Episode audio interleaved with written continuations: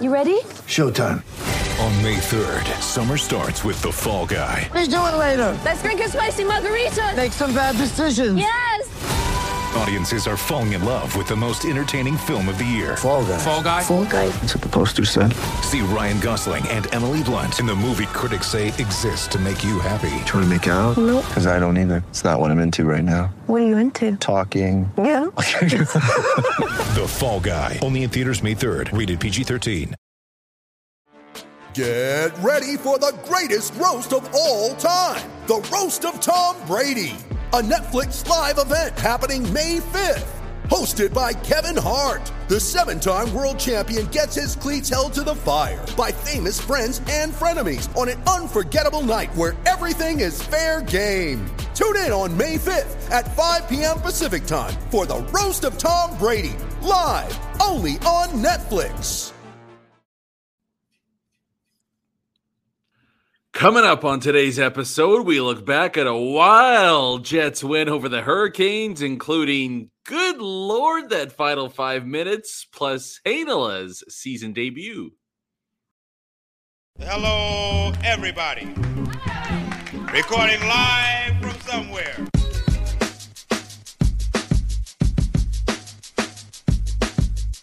What's good, and welcome to another episode of Skates and Plates on the Hockey Podcast Network. I'm your host, Brandon Rowicki. You can follow me on Twitter at Brandon underscore Rowicki or the podcast at Skates Plates Pod. Well, uh, that's certainly one way to defend a three goal lead. Pretty sleepy Monday night all of a sudden turned into an absolute disaster class it, it's funny.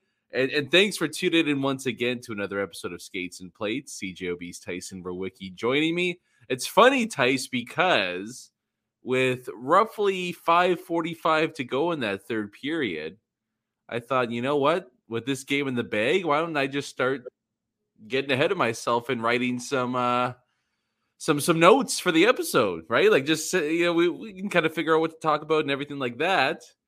And um, as as Jets fans will know, uh, things did not go according to plan in that final five minutes, and everything that I wrote here is kind of. I, I mean, it, it's somewhat it's somewhat needs to be thrown into the trash can, but I thought I would share it with you anyways, just because I I, I think it's a a good um maybe a reminder or uh, a splash of cold water as to what the reality of sports is. But my my initial description of this game for the Winnipeg Jets with just over five minutes to go, everything looking great, is that it's night and day. The Winnipeg Jets compared to the Hurricanes last season when they played in Winnipeg, compared to this season when they played in Winnipeg. Because at that point, the Hurricanes had 25 shots on goal, which would have been a period of work against the Winnipeg Jets the season prior to that. So hey, you know, 20 minutes, 60 minutes, the Jets found a way to limit the chances against. Everything's good. And and they looked so much better. And then the collapse happens there in the third period. So it's kind of hard to figure out, you know, what the what the outcome, like what the direction, what the narrative is out of that game against Carolina. But maybe it's just this that you, you can't really put a narrative onto every single game that happens, Tice. It would be nice and it'd be nice and easy, but things things sometimes don't go according to plan and they get a little more complicated than that. And a good 55 minutes can be wiped out in a poor five minutes. And that almost happened to the Jets, but then the Josh Norrisy campaign continued once again in overtime there. And we'll uh, we'll certainly touch on the blue liner in just a sec. But before we get into it, you know, in, in more detail, like what do you what do you make of what we saw there where it was over, then it's not over, then it was over again? Well, I definitely think Rick Bowness was extremely pleased with his team's play through 55 minutes and then extremely, extremely displeased with the team's last five minutes. I mean, like you said, that game was everything was going in the Jets' way. I mean, they seemed like they were converting on all their chances that they were getting. And then all of a sudden, it just like uh like an EpiPen right into the hip. You just shoot right up after, and you're like, holy smokes, we got ourselves a hockey game all of a sudden yeah, there's like some breakdowns in front on the on those Hurricanes goals. I mean, you would like at least one of the D men to tie up someone in front. I mean, Normally you would, yeah. you don't. There's there's three guys waving at the puck. I mean, I I, I don't blame Rittich on any of the goals, in my opinion. I think. I mean, yeah, would you like him to kind of get in front of one of them? Probably, but at the same time, I mean, it's pretty hard when you've barely seen the puck as is, and there's guys waving their sticks at it. I mean, can't. It's hard to blame him, but yeah, Bones is definitely gonna talk about the team, and I think they're gonna be working on maybe some uh, extra extra defender defending or extra attacker defending in the next practice coming up. Yeah, I think that's that's paying minus 105. If, if, if you wanted to sprinkle that on, on on DraftKings, I I can't imagine that they do anything else to start off next week's practice or you know tomorrow's practice other than working on that specifically there. I mean, it's almost like two different games you break down. Like it's the first 99% of the game where you know everything went according to plan for the Jets and then there is what happened in that collapse with 5 minutes to go there. I mean, let, let's focus on the positive, I guess first, Tyson. That's you know, quite frankly this that they welcomed in one of the premier clubs in the NHL, one of the best teams, not only in the East, but in the in the entire league. And I, I wouldn't say the Jets dominated Carolina, but I, I think it's fair to say that they corralled them and you know controlled the at least controlled the lion's share of chances in that game. It was kind of a weird one where Carolina got the majority of the shot attempts through, but the Jets won the expected goals battle, and the Jets also won by a large margin the high danger chances battle. So when you play a team like Carolina, you, you kind of go into it knowing you're probably going to give up more shots than you throw back the other way.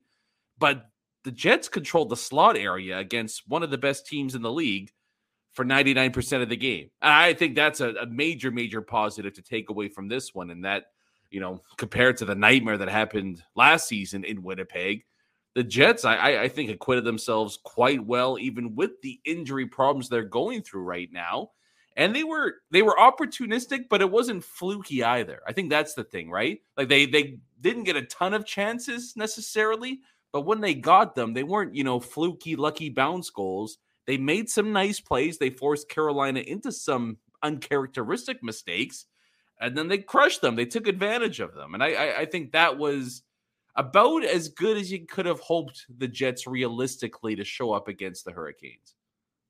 Yeah, no, for sure. And like you said, you kind of controlled, you neutralized the Hurricanes throughout most of the game, and there's there's parts throughout this season where the Jets kind of let the other teams control the play, and especially when they got playmakers like Marty Necas and Andrei Svechnikov, guys who can create their own offense on themselves and really get to the high danger scoring opportunities. Besides the last five minutes, the Jets kind of controlled all the all the Hurricane star players there, and there's not too many teams in the league that have been able to do that through extended periods of time throughout throughout this season. And I think that, I mean, like you said, it's two two different games to go through.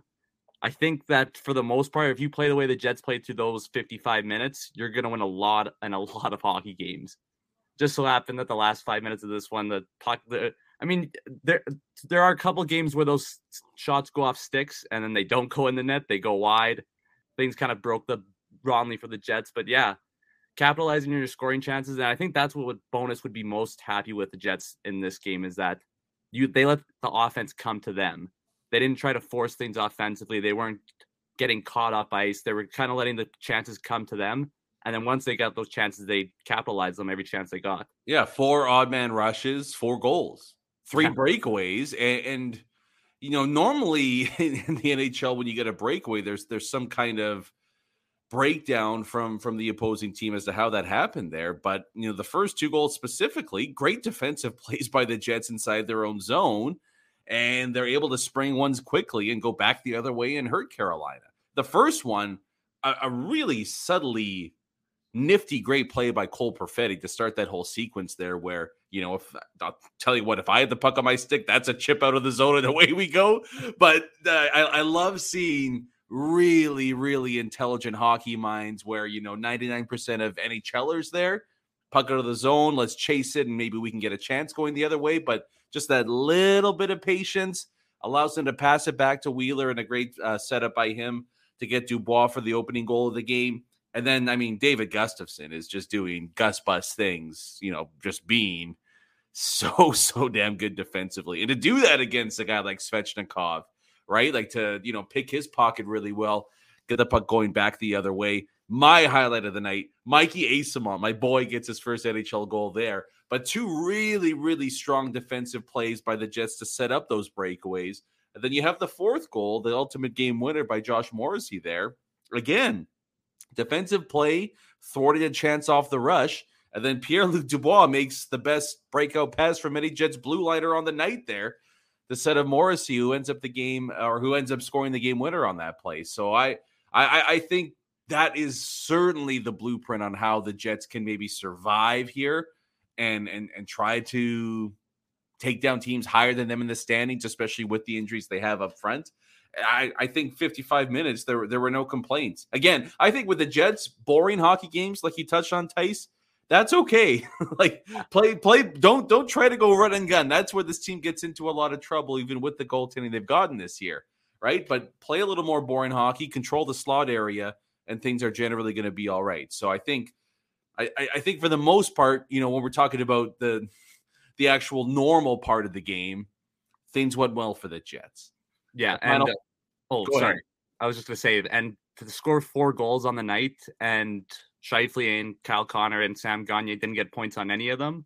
It's nice to see the the rest of the forward group kind of pull through, and especially that was a great game by the Dubois Wheeler Perfetti line. I think they really, I mean, just played a nice sound game, and then of course, like we said before, capitalize on their chances. Yeah, if you keep Sam Gagner off the score sheet, you'd think you'd win, but not tonight against Winnipeg. Not tonight. Now, let's talk about the final five minutes because holy f that that can happen. Like it's and it's funny too because and I always make this point. You know when uh, when games go into a shootout, how how the narrative surrounding the game changes by kind of a coin flip.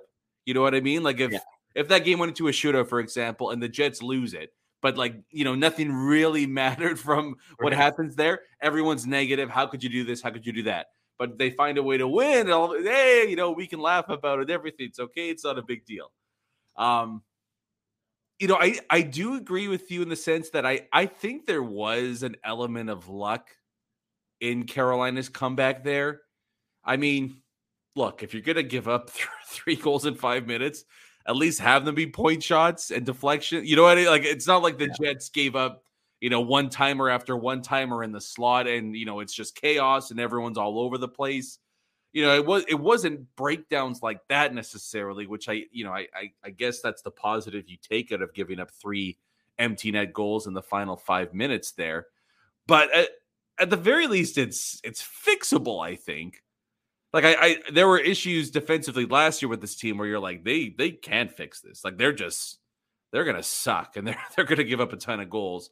With with three of those there in the final minute, it's you know get tighter to your points. It's tie a guy up in front instead of watching the puck, right? Like th- those those things are, are, are fixable, but it's just crazy. Like it, it's it's hard to wrap your mind around that happening three consecutive times from a team there in the final three minutes. I guess maybe the, the one thing that stood out to me the most is would sure love to have a guy like Brent Burns when you're down a goal or two in the final five minutes, right? Because he does what he does better than anybody in the entire NHL, which is a puck gets anywhere near him along the blue line there, and it's you know rapid fire, 90 miles an hour, you know, perfect ankle height that's just begging for a deflection to come in the other way. It's difficult to defend those sometimes. But what what what stood out to you in that final five minutes on those three goals there? Would like any any crippling errors by the Jets, or maybe a little bit unfortunate, or, or what happened? Well, it's a little bit of both. There's definitely some unfortunate elements. I mean, how many if if you give up that Marty Necas shot to tie the game, how many times out of ten does that go in? Probably one or two. Right. It's yeah. Just, it's that that one's probably the one that I feel is the most lucky because it just goes through a ton of bodies and it just finds the perfect spot that Dave Rittich just happens to not be covering but at the same time there's also there's also just not con- it's concerning that it happened but it's like you said very fixable and it's more so just kind of following the play like on that Brent Burns when on the shot from Brent Burns I forget who ended up tipping it in but I, it, that's just such a quick play that that happens from the board back to the point and I think there it's almost kind of you're tracking the puck and then all of a sudden the puck's coming towards you and you're looking last second to try and tie a guy up. And at that point, it's already too late. I mean, sticks are already flying. So I think it's just more so kind of just staying involved, not like it's it happens so fast. I mean, these are NHL players, but just making sure that you got your assignment in front. If you're covering the front of the net, that you have your guy tied up. I mean, there's the extra guy out there, but you can't have three guys waving their sticks at a puck from a point shot when you're up two goals, three goals, one goal in the last five minutes of a game. So, yeah, there are some changes that can be made, but at this, but at the same time, a little bit of luck. But you know, it's a learning curve. Like that's the thing. You win the game, at least you can look back on and be like, okay, these are things that we need to fix so that this, something like this doesn't happen again. It's still kind of crazy the more I think about it. Like they actually gave up three empty net goals in five minutes, and and you find a way. Like it's it was just such a bonkers ending there. And I, I told you this before we started. I was kind of surprised the Jets got it to OT. Like I was like they they got to find a way to just dump the puck out. Let's just get to three on three and and see what happens there. You know, I would look like I said. The wingers certainly could have got to the points a little bit quicker. The defenseman in front of the net specifically could have done a better job tying up, you know, uh, the, the three Canes forwards that ultimately screened and, and deflected those pucks in. So, so like player wise, there was certainly some things that could be corrected. If I'm to lay blame at anyone, though, and this is probably the first time I would say that this season, I think Rick Bowness had a bit of a a, a, a, bit of a brain fart in that final five minutes there. Specifically in, in, what happens, you know, from I mean, the first goal goes in, whatever it happens, you know, you, you still got a two goal lead, plenty of time to regroup and go at it there. But man, did he ever shorten that bench late, right?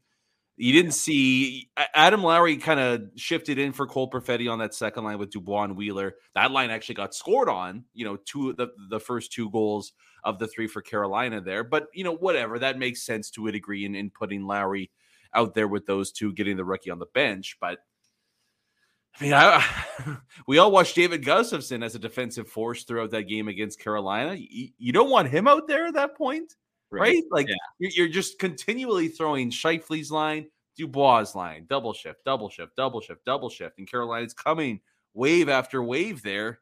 They, they could have used a breather. I think David Gustafsson should have got a shift or two in there. I would have been okay with, you know, having some of the bottom six get in there as well. You know, I don't know why Jonsson Fjallby has to sit on the bench or a big dude like Maenalanen as well, right? Like you can you can put some of the guys in the bottom six out there to defend the lead specifically and you feel pretty good about what they can do inside your own zone. I think that was a mistake by Bowness.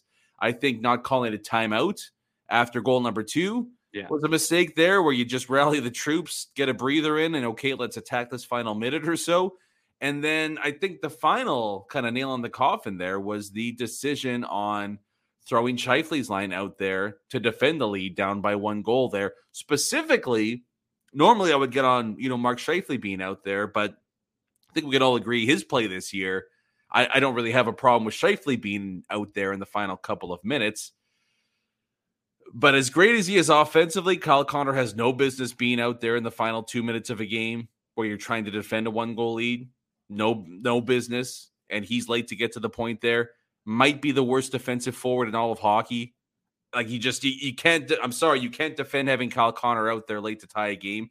And and I would say the same with with Sam Gagner as well. I don't know why Sam Gagner is out there instead of a Jonsson Fjallby, instead of a Maenalanen, or even a Gus, right? Like that that's just just poor choices of guys out there on the ice late in the game there. So I I think Rick Bowness had maybe for the first time this season with the Jets when he's done everything right so far. He's pushed all the right buttons. I think he had a bit of a bit of a gong show about five minutes himself there, but thankfully number 44 bailed everybody out on that one. Yeah.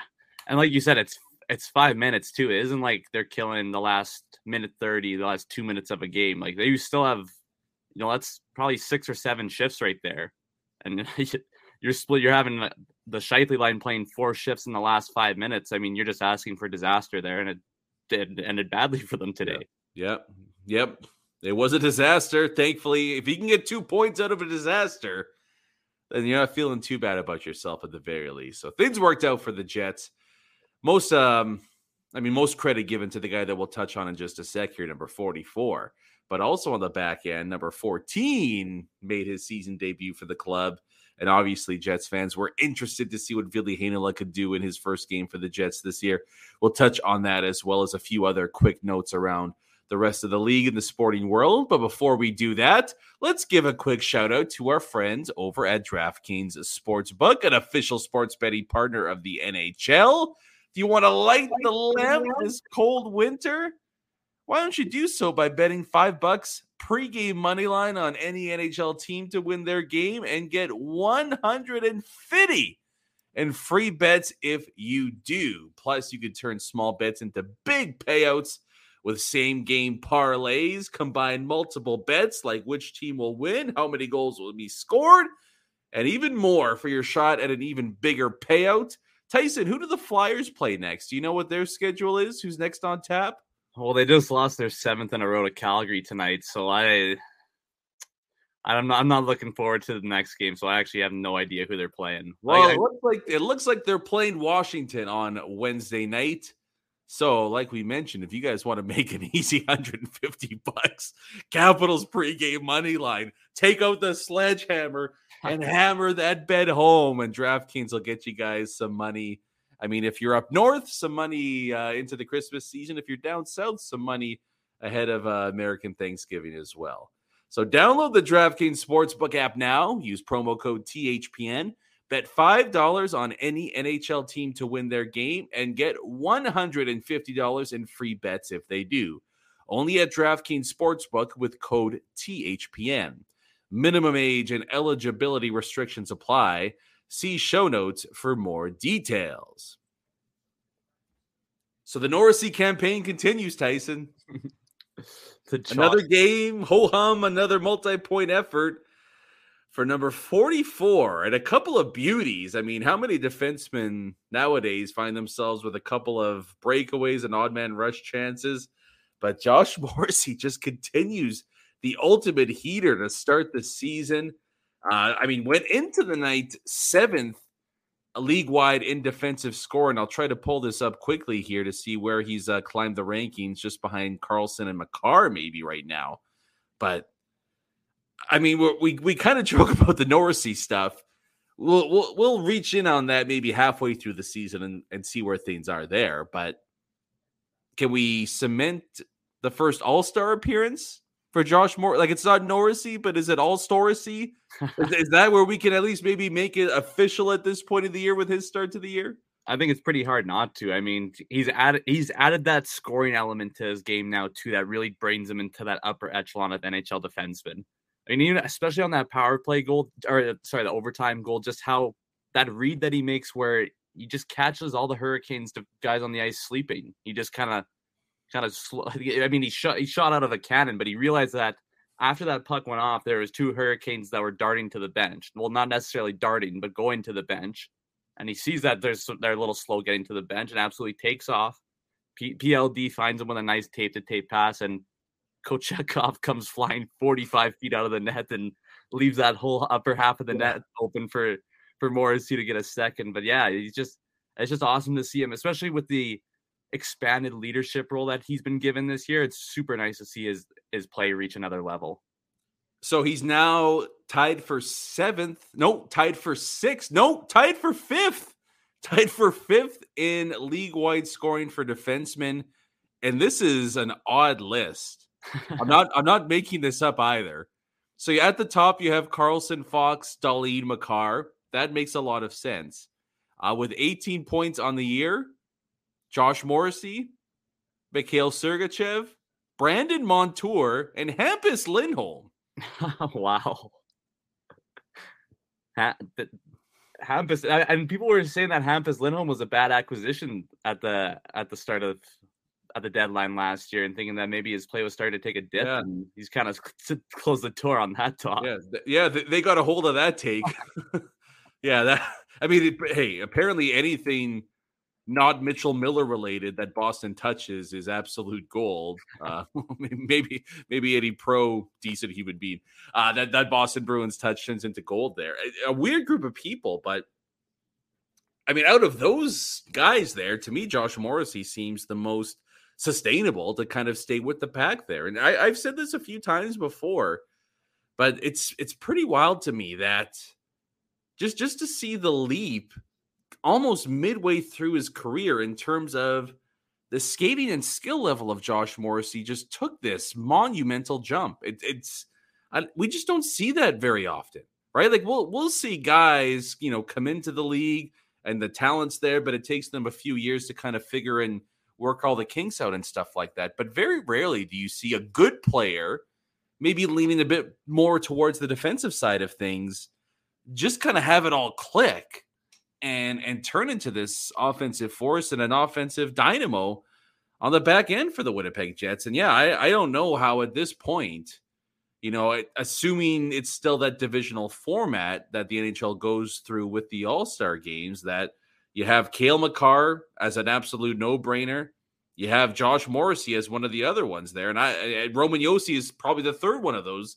I don't know if anybody else is even really close to those. And, and Heiskanen, I guess that would be your four shoe ins for defensemen on the Central Division All Star team. I, I, think Josh Morrissey's certainly, you know, not at the Cale Makar level, but he's played as good as those other big, big, big, big names in terms of defensemen inside their own division this year. Just an absolutely marvelous start for 44. Right. And he's making the big plays when there's big plays that need to be made too for this Jets team. And like, yeah, like like I said before, it's really nice to see him take on that expanded leadership role and really kind of push himself forward as one of these guys who's going to be the guy for the Jets going forward. And this doesn't matter. It kind of matters. He's just a super nice guy. Yeah. He's just right. Like it's it's always nice when when you have guys that are just fun to cheer for. And he's just a really nice right and, kid, and he's had, man but and, and he has had some some personal struggle like with his family the, the past couple yeah. of years so maybe you know that's just that these guys are humans too, and that could have been playing a factor into his play. It could have been heavy on his mind. So, I mean, it's nice to see that. Nice to see him kind of go back to the player that we're used to seeing in Josh Morrissey. Now, not quite to the level of Josh Morrissey, but Ville Heinola the early pregame storyline for this one, I would say, getting his first game action for the Jets this year and doing so on his offside and doing so beside Dylan Samberg, something that I kind of thought the Jets should maybe take a little bit more of a look at there.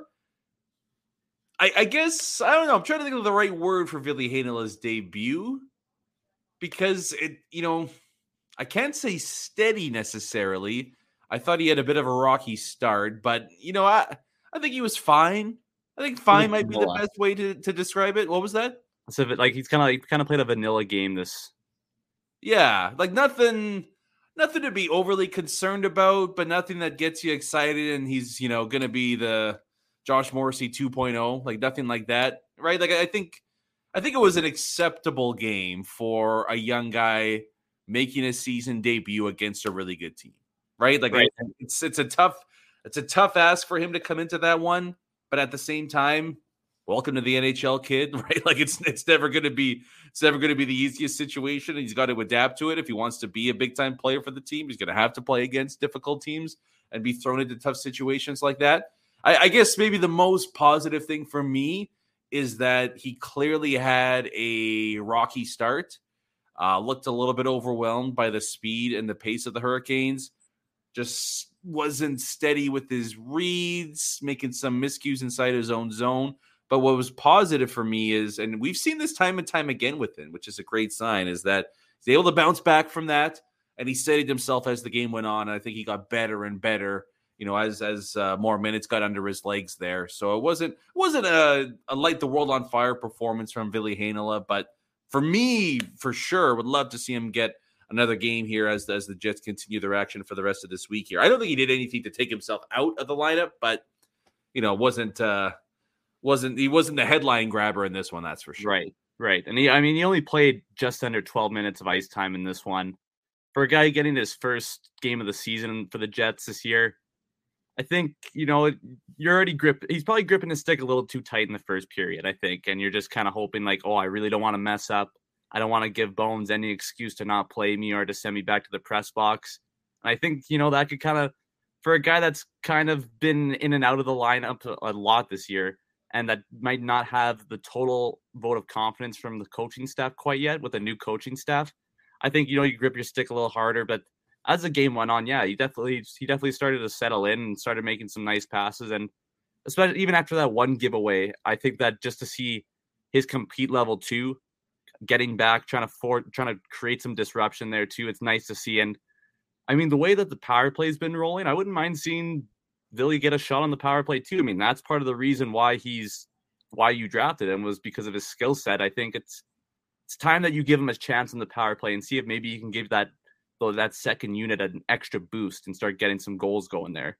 A hundred percent. There's there's really no reason not to put him on the second unit at yeah. this right. Like they they they haven't gotten anything done almost all season long, and and this is his bread and butter. Yeah. He, he's not he's not killing penalties. So you don't have to worry about, you know, throw, throwing too much on his plate when he's out there with the Jets right now. Put him on that second unit, let him run it. Think you'll be pleasantly surprised at how smooth and how efficient he operates that unit alongside Cole Perfetti. And you know what? Maybe you find a little something there. And he, he gives this team more value, right? You're, you're trying to get value out of Ville Heinola, and that's maybe his best attribute right now is his ability to do work on that power play. So I certainly think he deserves to get a shot at that in this next game upcoming on Wednesday. And man, oh man, I, I you kind of touched on as a youngster trying to find your way and, and maybe trying to impress but play it safe, all that stuff. Wanted to get into more and more games here. To to me, this next stretch of hockey is the perfect opportunity for Rick Bowness to maybe show some belief and a young guy here and give him a bit of a long leash you know, show him that it's going to be tough, but we're going to give you a chance here and and see how he's able to adapt and see if he can come through this on the other side because an always tough game right around Thanksgiving, Wednesday night in Minnesota against the Wild, and that one's followed up with a road matchup in Dallas on Friday night there. So two of the better teams in the division. I would love to see Heinola get a couple of cracks at this maybe throw a little more on his plate as each game comes along here and see if we see any improvements. And you start to get, I think, a more clear sense of what kind of an attribute he's going to be for the team this upcoming season. But all in all, I think, you know, a, decent opening game for, for Ville Heinola and the Winnipeg Jets. One other note I want to mention from that game, like I touched on earlier, Mikey Eyssimont time, baby. So jacked to see the kid get his first NHL goal. It didn't even register on the radar gun, but that's okay because it still fell in the back of the net. So always, I that's always that might be my favorite thing in hockey is eh, like the first NHL goal. That just like it, I always get so jacked up for that. So great for Mikey Eyssimont to get that one done. He's been good in his call up.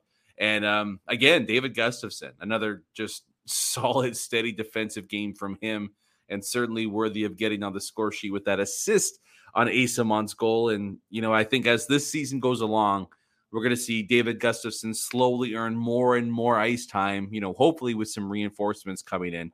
But he's been everything the Jets could have hoped for to start this year for the hockey club, no doubt about that. Now, just a few things I want to get to before we close out the episode here, Tyson. Uh, and actually, well, well, let's start with uh, with yours here, uh, because you had something there's there's kind of been something percolating around the NHL these past few days, and it's something something's grinding your gears here. Am I right?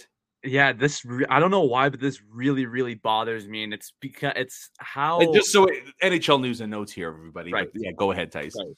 And just kind of the devolvement of the value of a jersey retirement. Just the past in these past couple days, Marian Hossa got his jersey retired. And I mean, Marian Hossa is a is an absolute great player. I mean, obviously he's in the Hall of Fame already, one of the best two way players of his era. But does he deserve to get his jersey retired by the Blackhawks? I mean, how many seasons did he play? Six with the team. I'll pull I, it up here. I just, you know, like retiring a guy like Hossa's number when he really hasn't played for your team for that long, when there's guys like Steve Larmer who don't have their jersey retired, Chris Chelios doesn't have his jersey retired. I I I don't know. I just think that it's kind of I if you want to put those guys in your hall in your team's hall of fame, by all means go ahead. You're honoring the best players that played for your team. I think a jersey retirement should be for the elite of the elite uh, of your franchise's history. Guys who when people bring up the team name, they're one of the first, I'd say, six or seven guys you think of when you think of that team. And just the fact that we're getting guys like Chris Neil getting his jersey retired. I mean, yeah, he played a thousand games with the franchise, but that's going to be the benchmark now. We're going to get a, anyone who plays a thousand a thousand games with the franchise just gets their jersey retired. I mean, how many points does Chris Neil have in his career? Like 250. I I just I, I'm sorry, I just I just don't get that at all. I I I feel bad, like kind of clouding on Chris Neil because he seems like a good guy and he was super emotional. Like they Yeah, the sense of a good thing. Like I I feel bad, but like it is kind of a joke. I'm sorry, like you know, you could have a great career. I, I have no problem if the Sens want to say I, I'm with you there. If the Sens were like you went up and said, Chris Neil, you're going to be a part of the Senators Hall of Fame, or Yeah. we're going to honor your jersey, like a Ring of Honor, whatever it is, right? But like it, it should be like once in a generation sort of events that a jersey number is retired by a team. Yeah. Um. So I, I mean, maybe maybe Ottawa's maybe Senators fans think differently about this, but I think everyone's kind of in agreement that Chris Neil is a in a, I guess an, an anomalous case. The Right, worst like player, the- the worst player to get his jersey retired. Yeah, yeah. I guess that's one way. That's a slightly less delicate way to put it, Tyson. but I can I can get down with that. Hossa is interesting because he is like a legendary player, but he only played only played eight seasons with Chicago. Uh, Only 530 games though. Only 415 points. Obviously, a major part of their three Stanley Cups in five or six years. No, no question about that. But I I kind of wonder a little bit if Chicago's like, you know what, maybe we need some positive uh, PR right now, and retiring a fan base number can help us out in that department. I wonder if maybe they're going down that route a little bit, or the fact that nobody else is ever going to wear 81 again, regardless, because it's a weird number, so they can get away with it. But I I would probably agree to that. I don't think it, it seems like a it, just, it it seems like it's too easy, right? yeah, Like Kane and Toews, that makes all the sense in the world. Like those are two totally. those are two franchise legends Right. where your whole career, you know, right, like double the, the amount of time hosts have spent with the team, and at the same time you put up points and cat all, all that stuff. Like that, that to me is kind of the no brainer in all this, but it probably should be reserved for like the legends, like the legends, legends. Like Totally. Hossa is a legend, like a Blackhawks legend, but Toews and Kane are legend legends. Like I think that's the difference to get a jersey retired. So let me throw this at you quickly here before we switch gears. Would you retire Blake Wheeler's jersey for the Winnipeg Jets? Hmm. That's a tough one. I don't, I don't think it's a tough one. I I, I don't think I would. I don't think so. Uh, and it's not nothing against Blake Wheeler and his time with the Jets, but I just I I for me it's oh sorry for me it's very Calm down. Just For a me, simple question. for me it's just yeah it's your franchise it's franchise icons it's guys that are synonymous with the team name you it's it's like just like for one example when you think Claude Giroux I he's a guy that should get his jersey retired by the Flyers because he was the Flyers for uh, numerous years I don't get the same sense with Blake Wheeler It's an interesting one though because he'll be about for sure 10 years, right? Captain for a handful of that. Uh, you know, you wonder if the decision to strip the C maybe takes away some of that luster.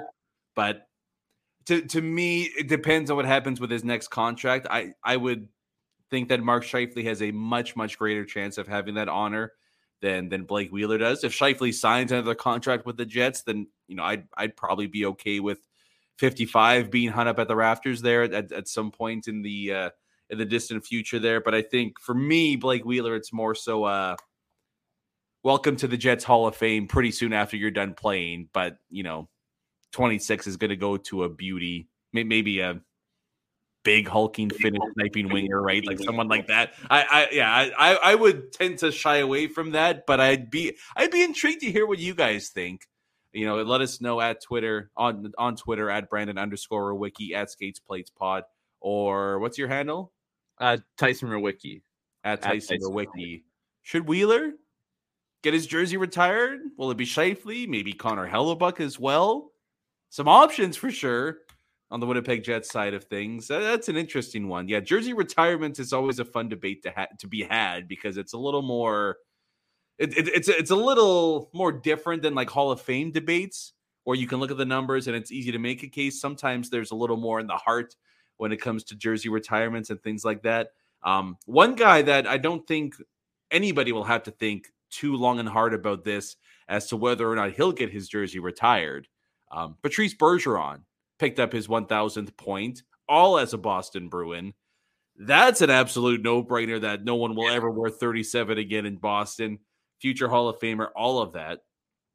But I just wanted to throw this at you because I thought of this for a while. I don't think I've ever really said it out loud before, though. And I, I think it's 100% true. Is Patrice Bergeron the least hated athlete of all time? It's, I At the think- very least, the least hated current athlete. I th- yeah, it's. I mean, it's pretty close. I, like I- there like because there's there are people that hate just about every like everyone's a hater nowadays right Yeah. but like crosby i mean you have an entire city that despises him let alone like the whining some of the stuff he did earlier he's not bad now but Yeah. early on a lot of people disliked him um i mean you can kind of go down the list of big athletes you know Le- lebron's great but i can understand why some people might not uh might not be massive fans of LeBron. You know what I mean? Yeah. Eh, You can kind of go down the list there. Even like a guy like Connor McDavid, some people are like, "Eh, he's boring. da, da, da, da." Like I could see some people McDavid is maybe a little more on the purely likable list. Who in the world would hate Patrice Bergeron? Yeah, it's and especially after all this Mitchell Miller incident came out, it showed you the kind of kind of leader that Patrice Bergeron is and, and the culture that he's really helped breed in Boston and the fact that he stands up there and goes, "We're not we're not playing with this guy. This guy, this guy's not stepping stepping foot in our locker room. Even if we do keep him, he's never gonna. He's not stepping foot in our locker room." And that just shows like kind of person that he is and and the kind of he he really stands by what he thinks and he's not a guy that's gonna kind of bend one way to help someone. It's it's either there it's the bruins way or you're out of here. And i think patrice bergeron's just been the just the perfect leader for that team the perfect player and he's just a great person on and off the ice. He's really good at hockey too. yeah. He's really like Re- rename the rename the Selke. Oh, yeah, then I mean that should happen too. It's his award officially, Yeah. ju- and it's crazy that he's all he's almost getting better the closer he gets to forty two. Like he's just he's a freak. I, I I don't know anybody that could hate him or what the reason would be that you would dislike Patrice Bergeron. I think I think every almost every other athlete has something in there where they're like, oh, I could see why you might not like him, but I think I think Bergeron is a is kind of the ultimate beauty. I, I mean, yeah, I, I love him. He deals with Brad Marchand on a day to day basis as well, so maybe you throw throw him a bone there too. But wanted to give some love to Patrice Bergeron there. One thousand on the way to having his jersey retired by the Boston Bruins in uh, maybe a year's time. Puck drop next year, something like that. Um, that pretty much wraps it up for the episode here. I don't want to talk about the Grey Cup. I'm just going to get angry and I want to go to bed soon. So we're not even going to discuss it. We're not going to talk about he who must not be named that kicks the ball for the Bombers. Because again, I'm going to get upset and it's going to bother me. And I want good vibes before I go to bed here. So we're just, we're not even going to talk about it. Back to back cups. That's all that matters. But the World Cup is underway right now. How freaking jacked are you for Wednesday afternoon? oh i am I am so pumped i can't i can't wait i haven't been this Goosebumps. excited. I know it's actually. Uh, I just, if, and imagine, imagine if they pu- pull out at least a draw against Belgium. Yeah, well, so, I, I don't even I don't even know what would happen. Mainly because I don't know what to do. Like I I don't know where to go to watch this. Like, do we do we all go? Like, do we go to Portage and Main, or do we like go to? do we go somewhere on Corydon? Now I that think- Italy's not in it, like I don't know what to do. I think I'm going to be on air when this is going down. So, so tune into tune into 680 CJOB one to three and on the Jim Toth show and. Okay, to, no, no. Pl- Jim Toth is not going to plug on this show. Absolutely not. Do not listen to the Jim Toth show on Wednesday afternoon. Give me a call though, because I'm going to be in fine form. Where, wherever I'm going to be, I'm, I'm going to have fun watching that game. It's once in a lifetime opportunity. How you- What do you feel about Canada's chances against Belgium, against the rest of the group there? What do you Mm. think? Do we shock the world?